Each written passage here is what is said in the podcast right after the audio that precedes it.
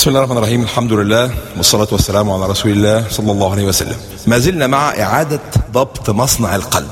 إعادة ضبط مصنع القلب وفق ما أراد الله سبحانه وتعالى. لنا وقفة اليوم مع حديث لشداد ابن أوس. هذا الحديث أخبره النبي صلى الله عليه وسلم فيه بأحد عشر دعاء. هي خير من الذهب والفضة خير من كنوز الأرض. وده برضك في إعادة لضبط المصنع.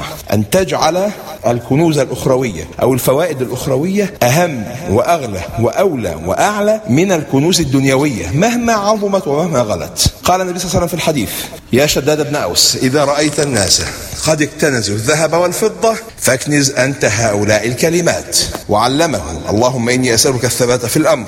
واحد والعزيمة على الرشد. اثنين وأسألك موجبات رحمتك. ثلاثة وعزائم مغفرتك. أربعة وأسألك شكر نعمتك. خمسة وحسن عبادتك. ستة وأسألك قلبا سليما. سبعة ولسانا صادقا. ثمانية وأسألك من خير ما تعلم. تسعة وأعوذ بك من شر ما تعلم عشرة وأستغفرك لما تعلم حداشر إنك أنت علام الغيوب. هذه أحد عشر دعوة علمها النبي صلى الله عليه وسلم للصحابي الجليل شداد بن أوس. أول دعوة فيهم هي الثبات. الثبات على الحق الثبات على الطاعة الثبات على الاستقامة الثبات على مستوى الالتزام. إن الواحد لا ينتكس لأنه الإنسان مهما كان صالح ومهما كان قريب من ربنا سبحانه وتعالى. إذا لم يضمن الاستقامة حتى يموت إذا لم يضمن الثبات فكل استقامته ليس لها قيمة. فدي أول دعوة الثبات في الأمر والعزيمة على الرشد. العزيمة. ممكن الواحد يكون بيحب إن هو يعمل الطاعة بيحب الطاعات بيحب الصالحين لكن ليس عنده إرادة ولا عزيمة قوية تعين على تحمل تكاليف ومشقة هذه الطاعة. فيدعو الإنسان ربه اللهم إني أسألك العزيمة على الرشد. يا رب قوي عزيمتي على أن أقوم بطاعتك ومرضاتك كما تحب وترضى. وأسألك موجبات رحمتك.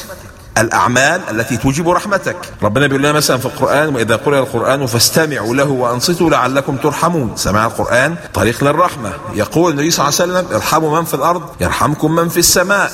فدي أعمال اللي يعملها هيوفق لرحمة الله وتناله رحمة الله بهذه الأعمال. فأنت بتدعي ربنا إن ربنا يرزقك هذه الأعمال. وعزائم مغفرتك ويرزقك الأعمال التي تغفر لك ذنوبك. رمضان إلى رمضان الجمعة إلى الجمعة. كفارة لما بينهن. يوفقك للإيه؟ لصلاة الجمعة. ويوفقك لصيام رمضان. يوفقك للاستغفار النافع الذي يقبل فيغفر الله به ذنبك. يبقى دي وعزائم مغفرتك. وأسألك شكر نعمتك وحسن عبادتك. شكر النعمة. وباختصار هو ألا تستعمل نعم الله فيما يغضبه وفي معاصيه ربنا اداك البصر لا تنظر به إلى الحرام. اداك نعمة السمع لا تسمع بها الحرام. أعطاك نعمة القدم والصحة لا تستعملها في الحرام إنما تستعملها في مرضات الله سبحانه وتعالى. شكر نعمتك وحسن عبادتك. حسن العبادة إتقان العبادة الخشوع في العبادة. العبادة هدية تقدم إلى الله سبحانه وتعالى. فانظر كيف هي هديتك التي تعطيها إلى الله. صلاة غير خاشعة سريعة لا تقيم حدودها ولا تقيم خشوعها ولا صلاة متأنية. أي عبادة بتعملها بتصوم بجوارحك وبسمعك وبصرك ولا بتصوم ببطنك فقط. رب صائم ليس له من صيامه إلا الجوع والعطش. يبقى لما تدعي ربنا سبحانه وتعالى بحسن العبادة يعني تدعوه أن يوفقك إلى إتقان العبادة التي تقبل بإذن الله. وأسألك قلبا سليما الذي يدخل الجنة يوم لا ينفع مال ولا بنون إلا ما أتى الله بقلب سليم.